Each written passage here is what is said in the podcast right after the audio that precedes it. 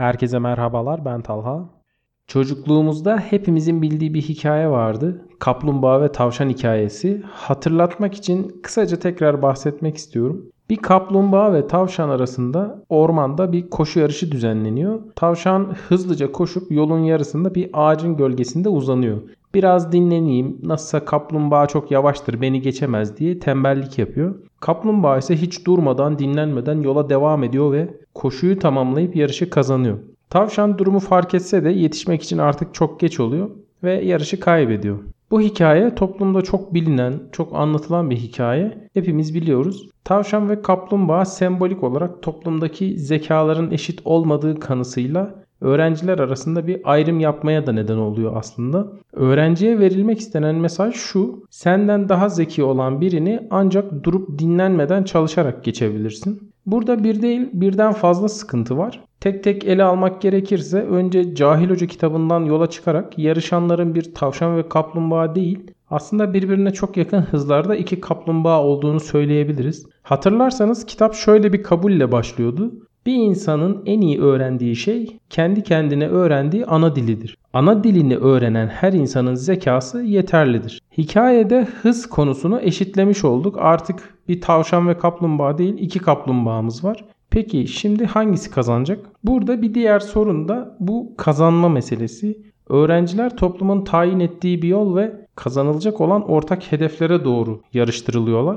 Hani şehir içindeki parklarda insanların sık kullandığı çimenlik ara yollar olur. Orada böyle zamanla patika yollar oluşur. Aynı onun gibi toplumsal kabullerle herkesin geçtiği bu yollarda yarışınca ulaşacağınız noktada toplumun öğrenciden istediği nokta olacak. Bitiş çizgisinde diğer kaplumbağalara karışacak. Artık onlardan ayırt edilemez bir hale gelecek. Önceki bölümde bahsettiğim gibi herkesleşmiş olacak yani. Eğer kendisi için belirlenmiş yoldan gitmeyecekse, ortada bir yarış da olmayacaksa bu durumda bu kaplumbağaların hali ne olacak?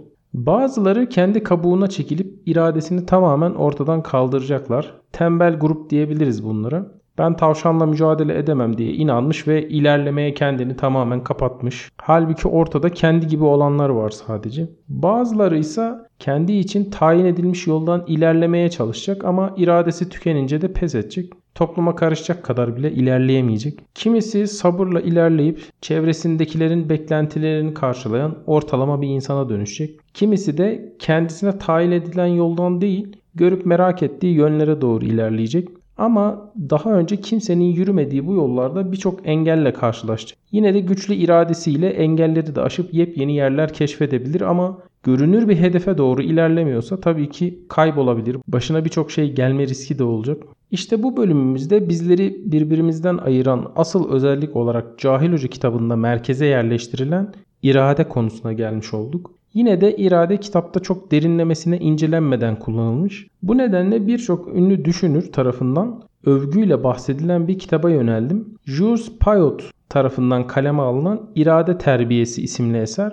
Bizler de bu eser üzerine konuşarak içimizdeki kaplumbağayı terbiye etmeye çalışalım. Aslında kaplumbağa iradeyi temsil etmesi için çok uygun bir hayvan. Ağır ve hantal, aynı zamanda çekingen olmasıyla da iradeye benzerliği hayli yüksek. Osman Hamdi'nin meşhur tablosu var biliyorsunuz kaplumbağa terbiyecisi. Orada da devlet bürokrasisinin ağır ve hantal işleyişini temsil ediyorlardı hatırlarsanız. Jules Payot iki düşüncenin irade terbiyesine engel olduğunu söylüyor. Bunların birincisi insanın değişmez bir karaktere sahip olduğu düşüncesi. İkincisi de özgür iradeden kaynaklanan hedefsizlik olarak ben anladım. Öncelikle ilkini ele alalım. Yani karakterin değişmez bir şey olması durumu. Bu teori Immanuel Kant tarafından ortaya atılmış. Schopenhauer ve Spencer tarafından da desteklenmiş. Kant diyor ki karakterimizi doğrudan ve kendiliğinden edindik. Bu durumdan geri dönülemez. Karakterde değişme çok az olur. Bu durumda tembel bir insan her zaman tembel, çalışkan bir insan da her zaman çalışkan mıdır? Elbette ki bu soruya benim cevabım hayır. Yine bilginin ve yeteneğin doğuştan gelmemesi gibi karakter de deneyimlerle kazanılır ya da kaybedilir. Çocuğun karakter gelişimi dönemi burada önemli. Pedagojik değerlendirmeler dikkate alınmalı ama ben tembelim diyerek bütün ömür boyu yatamam. Yani bu kabul edilebilir bir şey değil. Karakterin değişmez kabul edilmesi kişisel gelişiminde durması anlamına geliyor aslında. İnsan ortamını ve alışkanlıklarını değiştirince karakterinde de değişimler olur. Yaşadığı travmatik bir olay veya değer verdiği birinin sözüyle farklı birine dönüşebilir. İnsanın dıştan gelen bir etkiyle değişmesini ben çok değerli görmüyorum. Ama özellikle içten gelen bir değişim bence çok değerli. Sebebi de insanın kendinin farkında olması ve kendini değiştirmeye cesaret edebilmesi. Bunu başarabilen kişinin olmak istediği her şeye dönüşebilmesi mümkün olur. Kitapta yazar sürekli sigara dumanından şikayet ettiği için örnek olarak sigarayı bırakmanın insan karakterinde de değişmeye neden olacağına değinmek istiyorum. Diyelim ki sürekli birlikte sigara içip muhabbet ettiğiniz bir grup var. Siz de düşündünüz ve sigaranın size ve sevdiklerinize zarar verdiğine kanaat getirdiniz. Kendinizi zorlayarak bıraktınız. Bu aslında sizi o grupla yaptığınız konuşmalardan ve ortamdan da ayırdı. Bir kelebek etkisi gibi zincirleme birçok değişikliğe neden olabilecek bir değişim bu. Belki artık daha sabırlı, daha dinç, daha derin düşünebilir bir karaktere sahip oldunuz. Sık sık mola vermediğiniz için daha konsantre çalışıp daha fazla şey üretebilir hale geldiniz. Hem sigara satın almayarak masrafınız azaldı ve daha çok üretim yaptığınız için geliriniz arttı. Yaşam standartınız yükseldi belki. Yurt dışı gezmek için birikim yaptınız ve birçok yere gittiniz. Belki yepyeni şeyler gördünüz. Yeni iş fikirleri aklınıza geldi. Ufkunuz açıldı. Bambaşka biri oldunuz. Yani kısaca değişmez değil karakter ve alışkanlıklarınızı değiştirdiğiniz zaman, ortamınızı değiştirdiğiniz zaman karakteriniz de değişebiliyor. Şimdi bir de irade terbiyesine engel olan ikinci iddiaya bakalım. Özgür iradenin zararlı bir etkisi olarak hedefsizlik irade terbiyesine engel midir? Benim buna cevabım evet. Yani kendimden de bildiğim üzere hedefsiz çalışmak insanı verimsiz çabalar harcamaya sürüklüyor. Bu aslında çok kolay gözlemlenebilir bir şey. Yakınınızda bir pencere varsa dışarıdaki insanların yürüyüşlerini bir süre gözlemleyin. Şunu hemen fark edeceksiniz. Bazı insanlar hızlı ve düzgün adımlarla düz bir hayali çizgi üstünde yürür gibi görünüyorlar. İşte bu insanlar belli bir hedefi olan ve hedefine doğru çizdiği hayali rotasından sapmadan giden insanlar. Onlar pek fazla sağa sola bakmazlar ve dikkatlerini dağıtmazlar. Bazıları da dağınık adımlarla yürür, sürekli sağa sola bakar, arada dikkatini çeken bir şey olursa durup inceler. Bu tarz kişilerin belli bir hedefi yoktur ama çevresini gözlemlerler. Bir gezintiye çıkmış gibilerdir. Naçizane ben kendimi biraz bu kişilere benzetiyorum. Bir de tembeller var. Onları zaten pek sokakta göremezsiniz ya da sağda solda çimenlere uzanıyorlardır. Benzer bir yürüyüş sahnesi Ölü Ozanlar Derneği filminde de vardı ama o daha çok herkesleşmekten bireyleşmeye doğru herkesin kendine ait bir yürüyüşü olsun şeklinde bir sahneydi. Hatta filmdeki öğrencileri ortak hedeften saptıran bir yürüyüştü. Jules Payot olsa buna kızardı ama Rancière'in hoşuna giderdi bu. Aralarında iradeye bakış açısından şöyle bir fark gördüm ben. Rancière Cahil Hoca kitabında her şey her şeydedir diyordu. Bu biraz dağınık bir ilerlemeyi ifade ederken Payot hedefe odaklı olmayan çabaları faydasız görüyor. Ben de ikisinin arasında kaldım açıkçası. Şöyle benim birbiriyle ilişkili farklı hedeflerim var ve odaklanıp sırayla bitirmeye çalışıyorum. Çabalarımın da birbirini desteklemesini umuyorum. Şimdi irade terbiyesinin önündeki iki engeli incelemiş olduk. Önce dedik ki insanın karakteri değişmez değildir. Sonra da dedik ki özgür irademiz var diye hedefsiz, amaçsız olmaya gerek yok.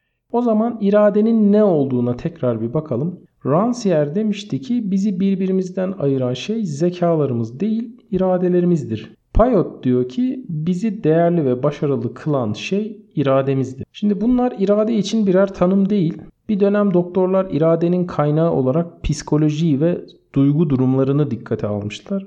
İradenin akılla ilgili bir kavram olduğuna kanaat getirmişler. Ama Payot irade için yaklaşık şöyle bir tanım geliştirmiş tek bir amaca yönelik olarak gösterilen sabırlı ve düzenli çalışma. Yani doğrudan çalışmak değil de bir amaca yönelik düzenli bir çalışma. Aynı zamanda bunun duygusal bir güç olduğunu da söylüyor. İrade terbiyesi için savaşılması gereken bazı düşmanlardan bahsediyor Payot. Bu kısımları okurken hayli güldüm üslubuna çünkü bahsettiği şeyler hala güncelliğini koruyor. Bahsettiği öncelikli düşmanlardan biri isteksizlik. Yüzüklerin Efendisi'ni mutlaka izlemişsinizdir. Hatırlarsanız Aragorn Gondor tahtının varisiydi ama yine de kral olmak istemiyordu. Onun yerine Gondor'u bir vekil harç yönetiyordu. Eowyn de Aragorn'a sistemle şöyle sormuştu. Büyük şeyler başarma isteği ne zaman silindi gitti içinden? Bunu zaman zaman ben de kendime soruyorum. Gerçekten büyük şeyler başarmak istiyor muyum, istemiyor muyum? Çünkü çok fazla tembelleştiğim dönemler oluyor.